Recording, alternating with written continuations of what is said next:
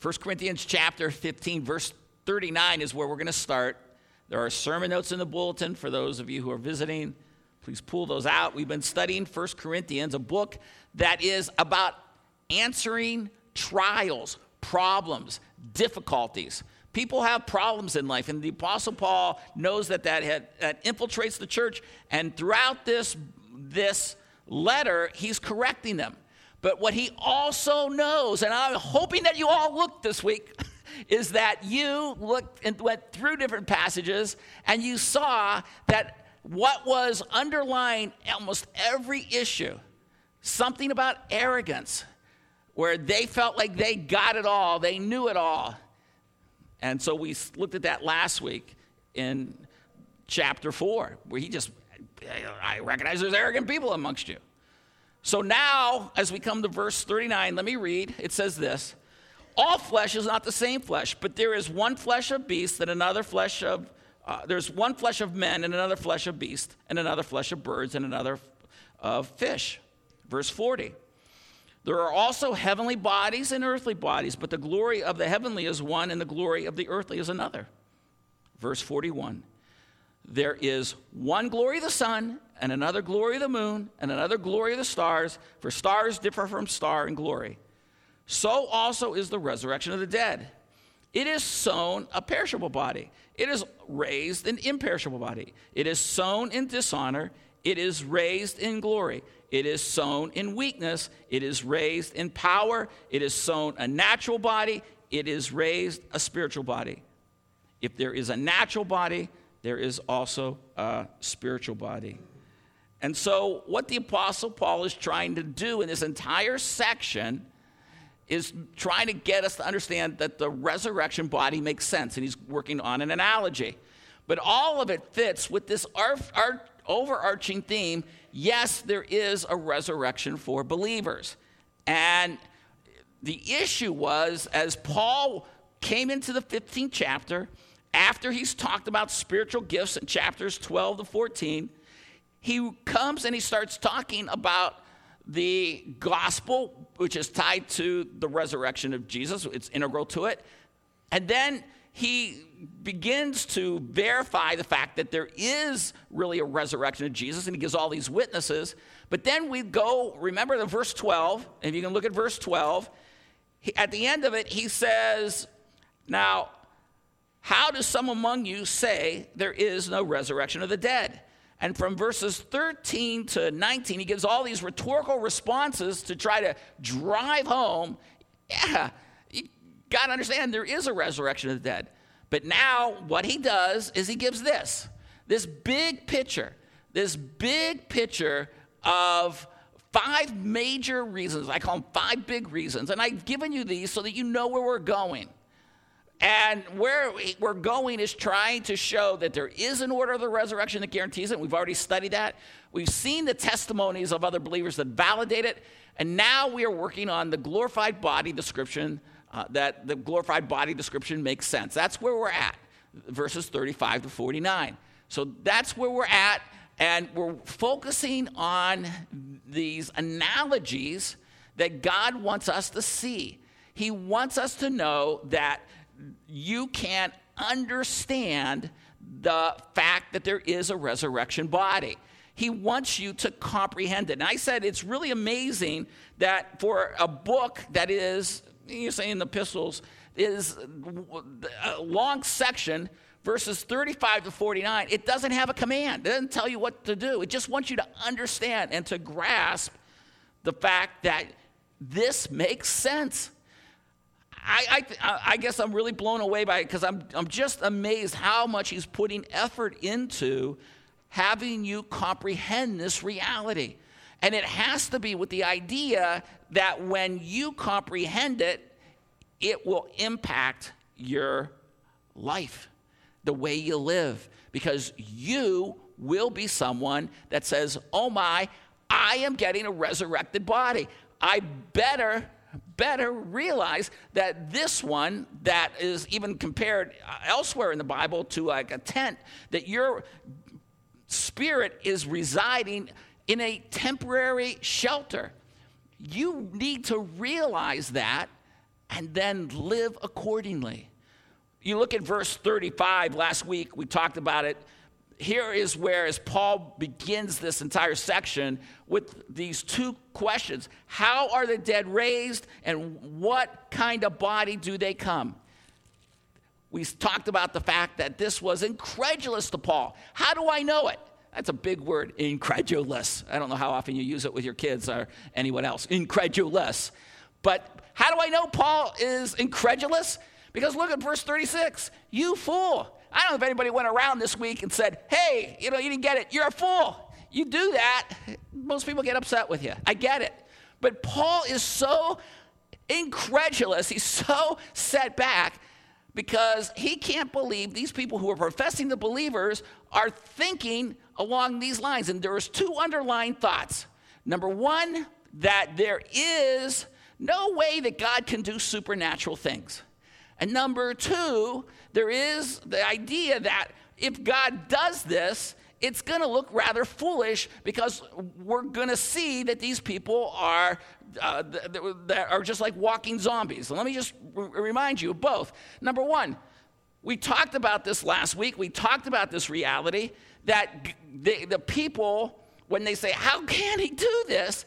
There is this underlying thought, thought, and we said that there were first sec- and second century writings that were being addressed that they knew that these people were doubting God's power. That they were doubting that God could do the supernatural. And, and the idea when you say supernatural is like natural is like an order of flow that of the ordinary. Super, it's a it's above the ordinary. It's like God can't do the ordinary. He can't create a world in six literal days. And I talked about that, how this has worked itself into so much of the current thinking today, where even today, many Christians will hold to what's called theistic evolution. That the idea that they don't believe that God created an earth in literal six days, because really God's not that powerful. We'll talk more about that. But the idea is, is that that's infiltrated even, I said, Christian colleges. Christian schools, Christian high school. It's like commonplace. you gotta, gotta believe in theistic evolution. Can't believe in a literal six day creation.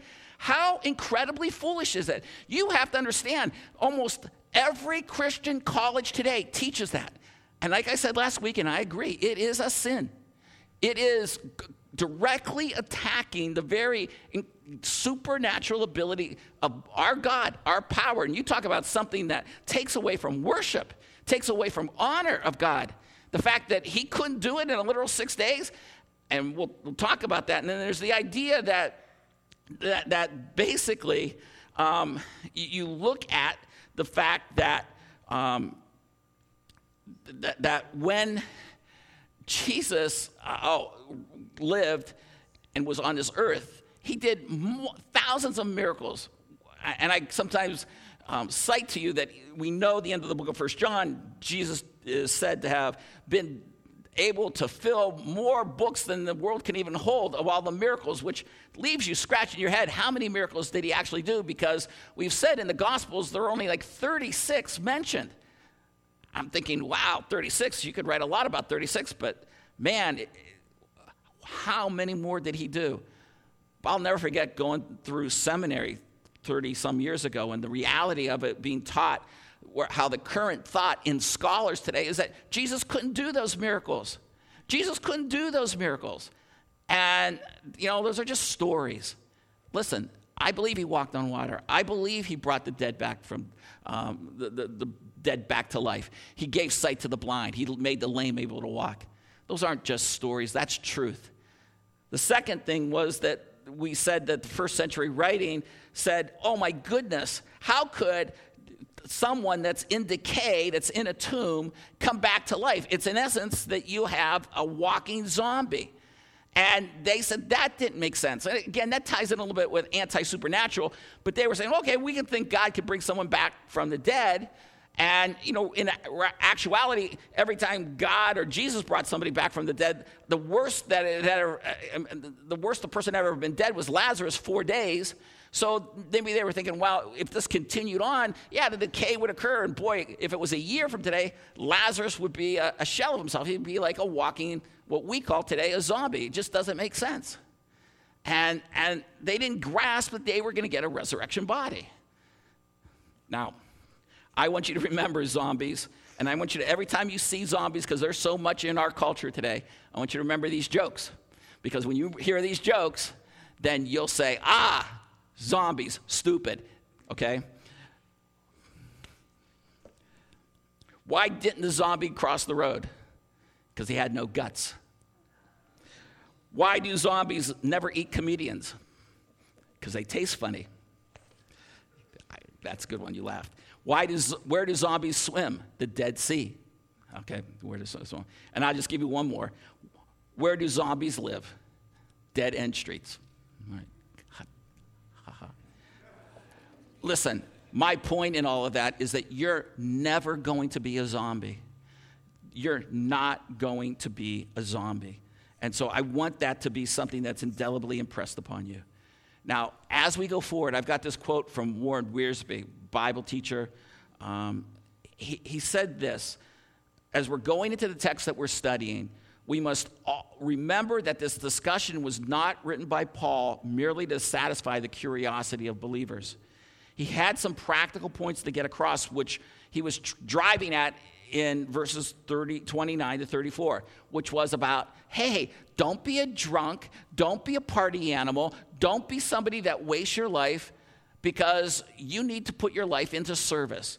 And Wiersbe wanted us to understand if we really believe in the resurrection of the body, then we will use our bodies today to the glory of God. And here's just two synopsis, two, two points being summarized. Number one, challenge yourself as we're listening. Are we using our bodies today to stay away from sin? Are we using our bodies today to serve? We pick up, as we look in verse 36, Paul says, You fool! And then he started this analogy, the analogy of the seed. And he says, That which you sow doesn't come to life unless it dies. And that which you sow, you do not sow the body which is to be, but a bare grain, perhaps of wheat or something else. Remember, an analogy is a literary device where you compare something to try to make a point that can be unrelated, but you're trying to stress something. Paul is trying to talk about how we all can understand. You put a seed in the ground, it dies, it goes through a transformation process, but there's a continuity. But then we talked about the key line. We got to remember verse 38 but God gives it a body we recognize that the supernatural aspect of everything is that God is the one that is behind it. And so we got the analogy of the seed. He alluded to the word body, but now it becomes bodies. And from verses 39 to 44, what we're going to see is an analogy of bodies we're going to see these comparisons, and what it's going to do is give us seven benefits. So you, you turn your sermon notes over, here we fill in the blank bodies, because everything that was going to be focused on is the idea of a body. And Webster's dictionary says a body is just the organized physical substance of an animal or plant, either living or dead, and would also include the makeup of basically anything. That's the way I add it, because Paul uses it for, for planets and, and stars. It's just, what's it all made up of? Verses 39 to, to 42, I want to say the first part, are like all one section. And, and, and what we're going to see is the first three benefits here. So let's jump into it and what he wants to do is get you to understand this is the way your new body operates. This is for you. If you're a believer in Jesus Christ, this is what you get. So, first point all flesh is not the same flesh, but there is one flesh of men, and another flesh of beasts, and another flesh of birds, and another of fish. And what he just wants to get all of you to understand as we're getting these benefits, we get a body that what? It's a unique flesh. So that when people looked at the fact that, oh, you know, I'm looking at this this person that is coming from the grave and they still got the same flesh and they were walking with zombie those weren't resurrected bodies. Those weren't the glorified bodies that are going to be permanent. And so you look at it and i just think how ingenious that the, the apostle paul wrote this and he used such an analogy and he says verse 39 all flesh is not the same flesh And when you, you define the word flesh, it's hard sometimes to, you know, like you say, it's the outer layer, it's the soft part of us. Sometimes flesh will even include the organs. Uh, you know, how's your flesh? How's your skin? That's the idea. Um, it's a key element of the body. And so he says all flesh is not the same flesh. There's one flesh of men, okay? And then you look at beasts and you look of birds and another of fish. All of them have a different exterior. Warren Wiersbe, another quote from him, said this Paul anticipated here the discovery of science that the cell structure of different kinds of animals is different, and therefore you cannot breed various species indiscriminately. The human body has a nature of one kind, while animals, birds, and fish have their own kind of flesh. The conclusion is this if God is able to make different kinds of bodies for men, animals, birds, and fish, why can He not make a different kind of body for us at the resurrection? And then John MacArthur goes on as, and says this I've read that there are some 600 octo, I want to say it right, octodecillion different combinations of amino acids. And octodecillion is 10 to the 108th power. So, kids at home, you go home, you write 108, and then you follow it by 100. Uh, um, you, write, you write 10 down, and then you write 108 zeros. That's incredible, the significance of the combinations of amino acids. Amino acids, MacArthur goes on to say, are the building blocks of all life. Not only does each type of plant and animal have uh, life have a distinct pattern of amino acids, but each individual plant, animals, and human being has its own unique grouping in them. No two flowers, snowflakes, seeds, blades of grass, or human beings, even identical twins, are exactly alike. Yet each is completely identified with his own species of or kind. Those two facts make one of the strongest scientific evidences against evolution. No matter what we may eat, no matter how specialized or unbalanced our diet may be, and no matter what our environment may be, we will never change into another form of life. We may become healthier or more sickly, heavier or lighter, but we will never be anything but a human being and never any human being but the one we are. The biological codes are binding and unique. There is no repeatable or demonstrable scientific proof that one form of life has changed or could change into another. And, and this is where I talk about, again, you know, he's, he's just making up the point about bodies and the differences and the flesh is being different. But we just always have to remember never to be embarrassed about the fact that we understand that God's the creator and that God has set this in motion and that God has this all in um, his incredible design. I want you to, to never fear the fact that this is anti science. The reality of it is, is the more science reveals more God is, we have to just marvel, like I said last week about the DNA. And I got to encourage all of you. You've got to take time to, at times, go down to our creation room. We have a lot of information down there. Schedule some time. Maybe even call the church during um, Tuesday through Friday, if you'd like to come in and just take an hour and sit and read all the different information that is on the posters that we've got there and go through the books or watch one of the videos that we have.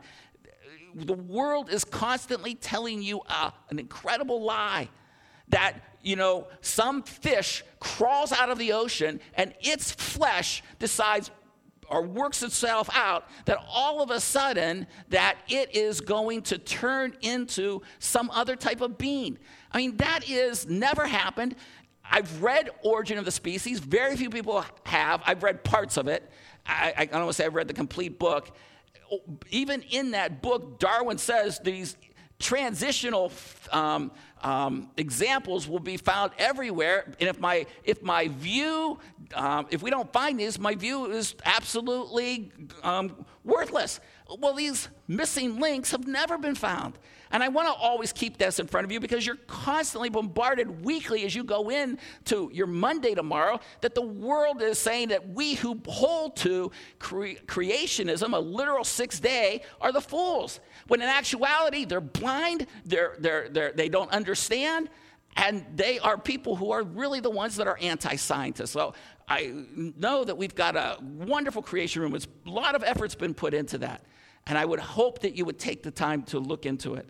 So when you read a verse like this, and you know, Paul says all flesh is not the same flesh, how in the world did he know that? How did he know, not know that somewhere along the line that, you know, things were going to always uh, uh, start uh, evolving like they had been for the billions of years? Well, because the reality of it is he's uh, led by the Spirit and he knows that. What you need to grasp is that I am going to get something that's unique. I'm going to get this resurrection body, and I have no idea what that's going to be like in the sense, but it's not going to be anything that I've seen. It's different. Oh, and I want to point out from verse 39 all the way down to verse 41, um, uh, verse 42, when he says, So also is the resurrection of the dead.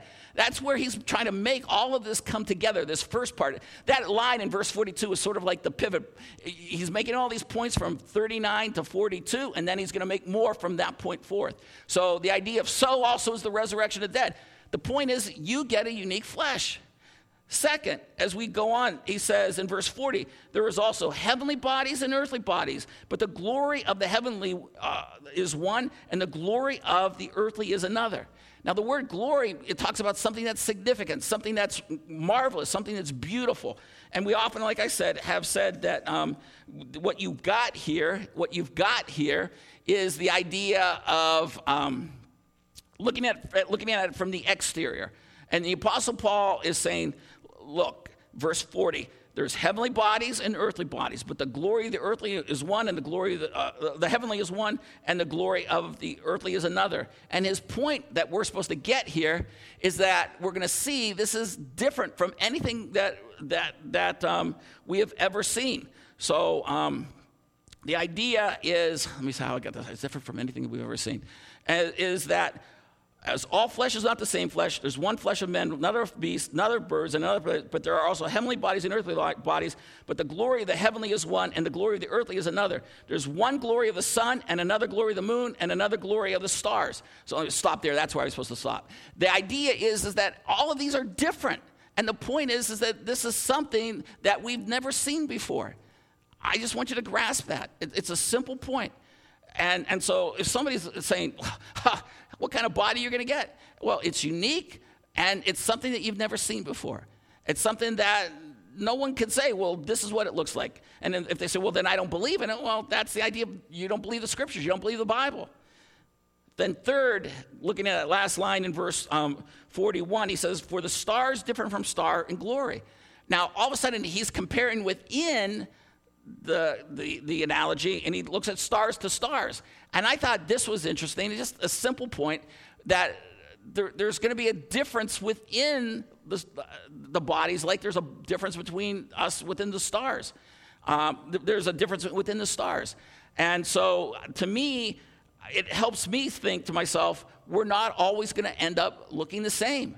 Um, you know, we're not all going to be um, wonderfully made, five foot seven, and 25 years old. Some of you are going to have to end up being taller. Some of you guys are going to end up being shorter. You know, I don't know how skin color is going to work out. I don't know how um, orientation of uh, like country, you know, how that's all going to be. But I'm expecting that God is not going to make us all clones. Um, not twins per se, if you will, because there's going to be some differences. Now, will there be people that might look alike? Perhaps. But the reality of it is, is we have to trust in this and that God somehow, like he made stars different, he's going to make the people different. And I think that could be, you know, for you, you, you know, we're not all going to end up like clones. And I remember back in the 70s, clones became a big thing and, and cloning people. And, you know, and there came out movies. I think there was a movie with a man who cloned himself like five, six times where, you know, he just was able to do more because he was everywhere. And in Star Wars, the famous Star Wars movie, uh, they had the Clone Wars as a subset. The idea of all those guys in the stormtrooper uniforms were all cloned from one individual. They all, the thousands of, not millions of, of stormtroopers were all the same individual. Why don't you ever thought about it? In heaven, you're going to still have, I think, some differences and uniqueness. It's a simple point, but it's something to look forward to.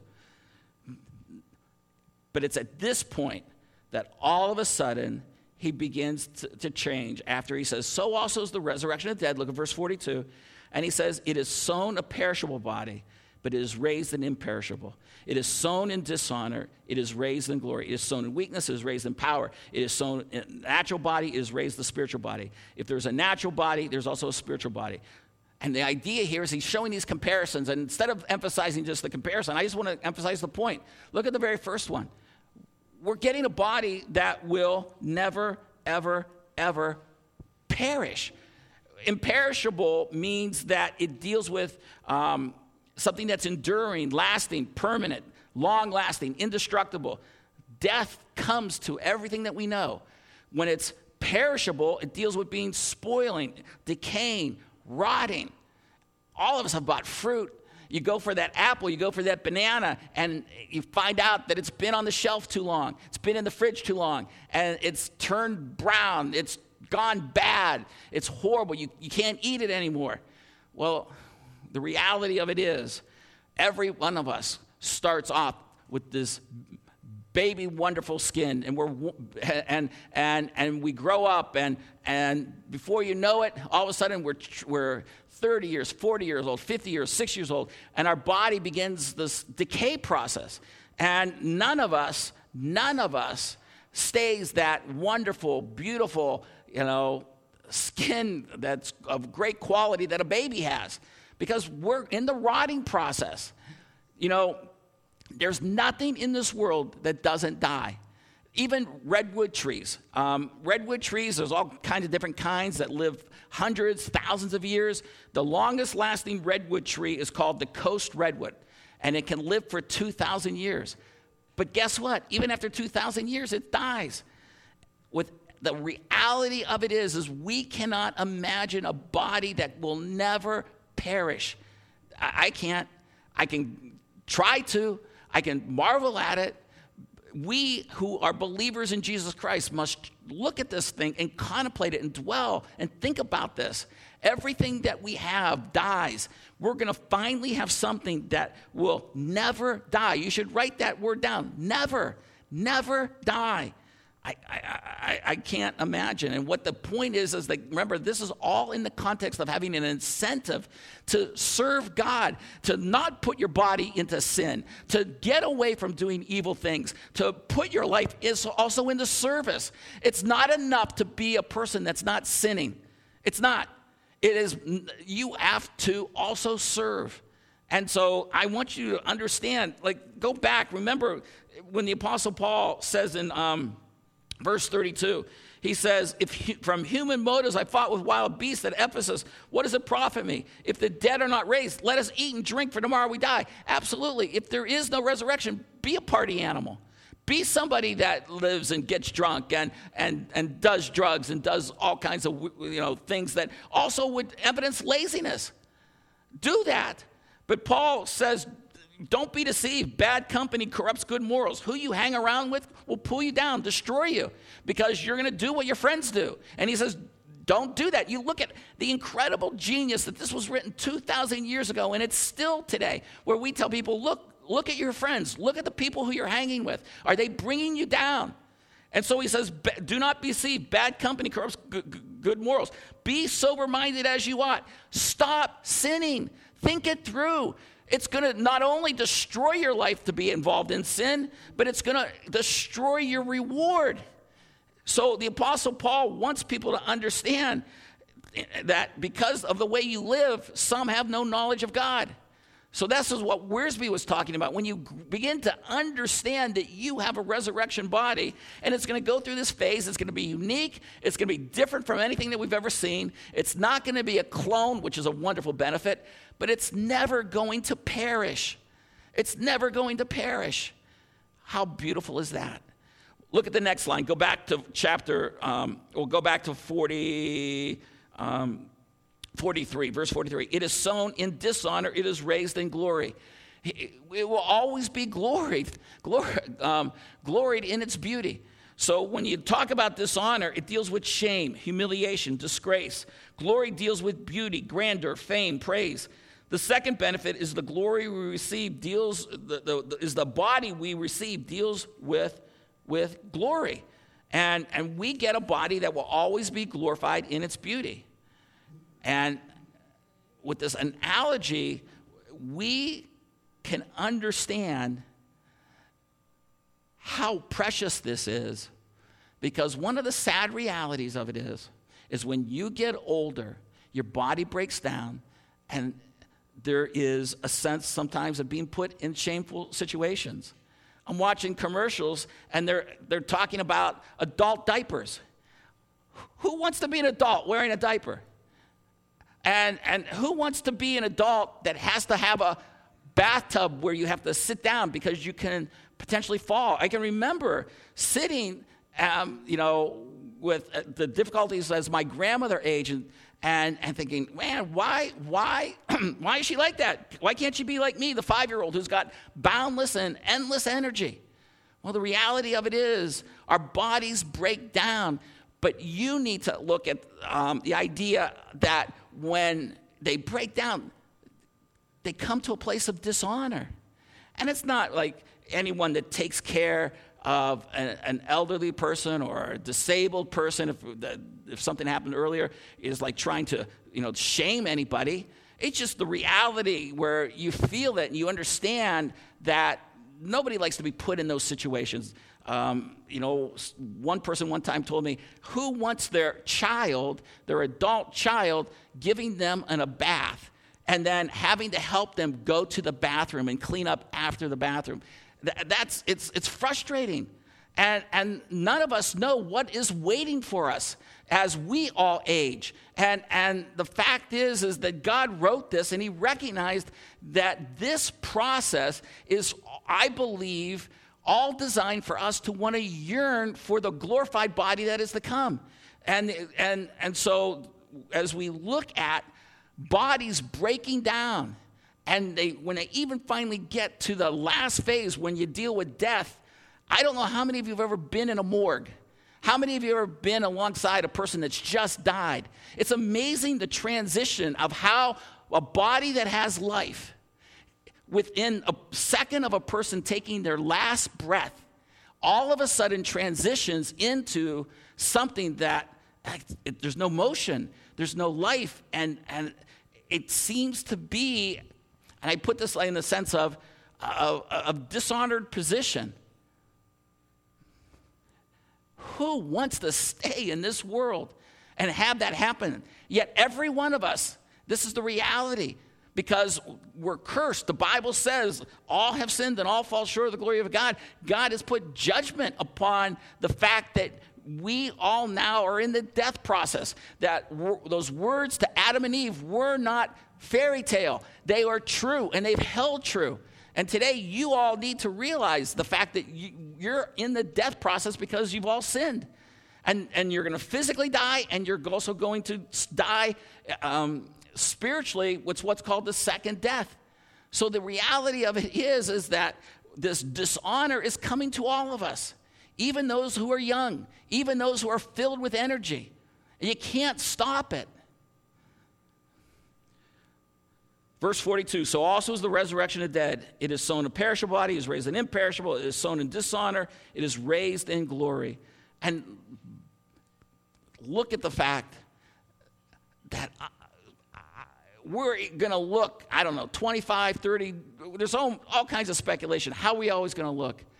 But it's got to be absolutely wonderful to never have to go into the, look into the mirror and say, you know, man, am I aging? Am I getting older? Look, there's more gray hairs. There's, you know, this is sagging. This is falling apart.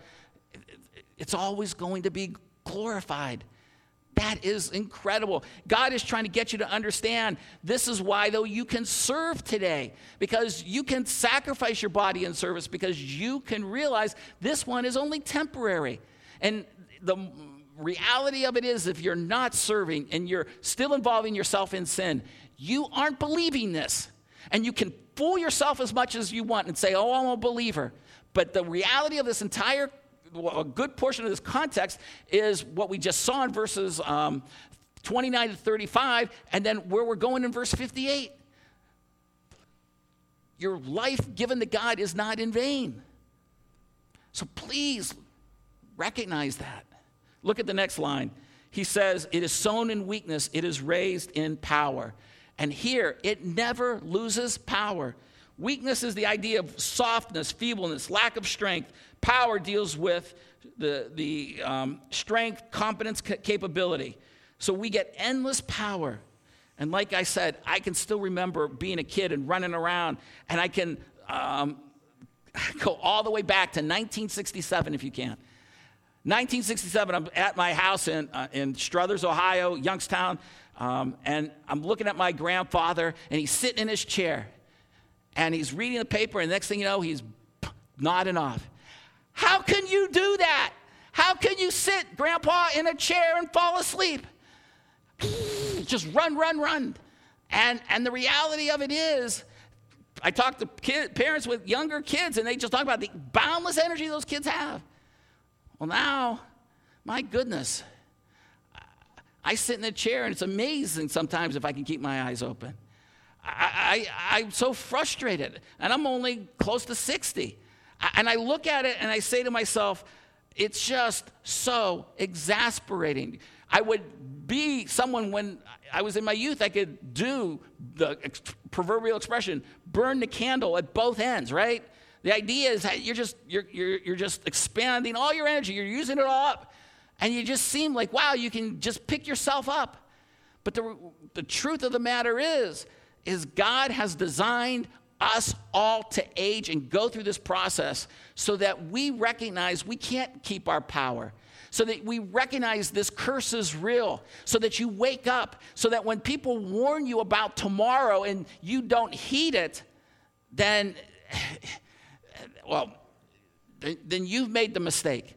But the idea is for us to say, wait a second, as we're getting older, hopefully you're seeing this, you're losing power.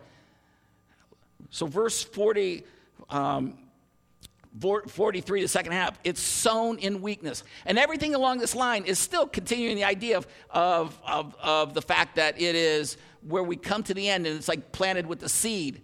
But the emphasis now has been more just we're going to emphasize the body, the body, the body. So the idea is that it goes into the ground, it dies, but now as it's run out of energy, we're given a body that has boundless energy. I can't wait. I, I, I sometimes think, are we, are we never going to go to sleep? You know? Because um, right now, I like sleep. I, I don't know about you. There's a whole pillow market out there. There's a whole mattress market out there. kind of curious how, you know, you guys are all dealing with it yourselves. Do you have a foam mattress? Do you have mattresses that, you know, can almost flip you up? I mean, I, I, I was checking out because they're, they're saying, I'm you know, when I struggled with sleeping, I went and looked at one of these mattresses companies that, you know, they, they can automatically tell when you're snoring. I'm thinking, oh my goodness. Oh my goodness. Becky and I were watching a TV show, and the, the husband was like, ah, ah.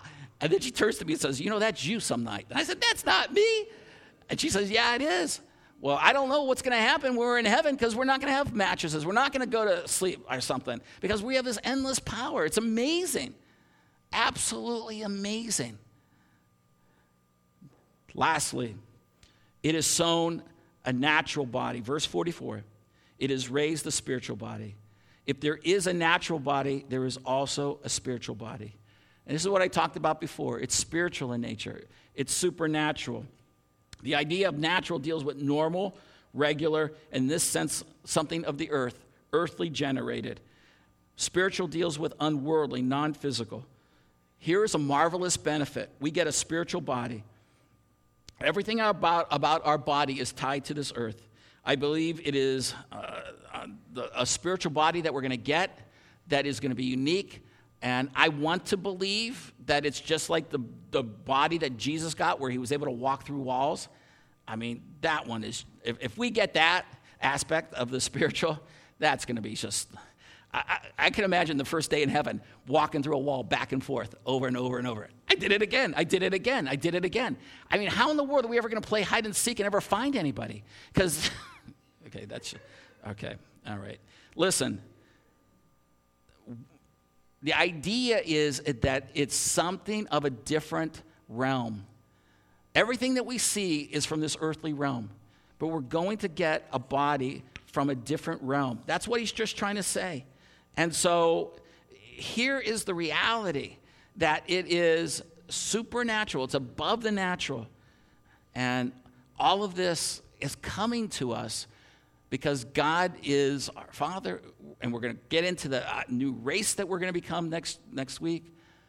And this is all because God wants us to comprehend this is the nature of our body. It's unique, it's different from anything we've ever seen. It's not a clone that we're getting, it will never perish, it will always be glorified in its beauty. It never loses power. It's supernatural in its nature. Do we get a resurrection? Absolutely. Body. Yes, we do. Yes, we do. And so when you look at these analogies, go back and contemplate it and dwell upon it, think about it. Let's be people who really recognize and understand how the body that we're getting works. And when we do that, God wants us to stay away from sin and to serve. This is no joke. We're not going to be these walking zombies. We're not going to be people that God can't transform. Trust in it. And the only people who get this are the people who place their faith in Jesus Christ. We're going to go through a transformation like a seed goes through. We're going to die. We're going to be transformed into something that has, still has continuity. But we're never going to deal with illness. We're never going to deal with sickness. We're never going to deal with aging. It's going to be something that's absolutely marvelous. So, don't you want to be there? My hope and my desire is that all of you are. I've been sharing the ABCs of salvation A, admit you're a sinner. B, believe upon the Lord Jesus Christ. And C, call upon his name. Recognize that you have lied, you've stolen, you've done immoral things, you are somebody that is guilty before God. Admit you're a sinner. Believe that Jesus is the answer. Believe that he was God come in the flesh. Believe that his miracles were there not just to entertain, but to prove the very nature of who he was. That he was God come as a human being. He had to be human to die for humans, to pay the penalty of humans. He didn't become an angel. His death paid the penalty, his resurrection proved it was received by God the Father. Believe upon him by faith alone. Don't trust in your good works. Don't trust in the family that you grew up in. Don't trust in the words that sometimes you say. Look at the fact is your life transformed. I would say if I wasn't transformed, I would pray every day until God changed me. God, I need this salvation. Because C is call upon his name. Call upon the name of the Lord Jesus Christ. Whoever does that will not be disappointed. Let's pray. Father, I thank you for the understanding you've given us the understanding of this resurrection body. I pray, God, that this is something that we are contemplating. I know, God, you could be a young person and think this will never happen to me. I don't see myself losing energy, but for the blessing of young people as they see people get older and people struggle with their health, often their grandparents or aunt and uncles that they love and, and they're dear to them. I hope our young people can learn from this. They don't have to just wait 40, 50 years to come to this realization that this resurrection body is so needed. So we pray for young people that they'll get it now. But for us who are older, how I pray, Lord, that we who are seeing it, even as early as in our 30s, that we are choosing to say, you know, this benefit that God has given us is incredible. Truly, He deserves my worship, my appreciation for all that He's provided out of his love, out of his mercy. He didn't deserve this. And for us who are older and we recognize and have watched so much, so much weakness come into our bodies and the bodies of the people that we grew up with, people that we can remember that had that beautiful skin of a, of a, a baby and then even a teenager. And as we watch either ourselves struggle with taking care of ourselves, the reality of this resurrection body becomes all the more precious. Father, I pray that this is a congregation that gets it, that we are a people who stop sinning, like Paul said, and we are a people that serve. I pray that anyone that's here today and they see their body break, breaking down, going through difficulties, I hope they, you use that to remind them that your word is true, your judgment is accurate, and that this body truly is facing death. May it cause them to reach out to you, God, as they recognize their guilt. How I pray that your spirit would be upon all who are unbelievers in this room today. But not because we just want to convict, but because we want to love them. We want to give them the only cure. We want to give them the only answer that's long lasting, and that is to believe upon the Lord Jesus Christ. It's in His name we pray. Amen.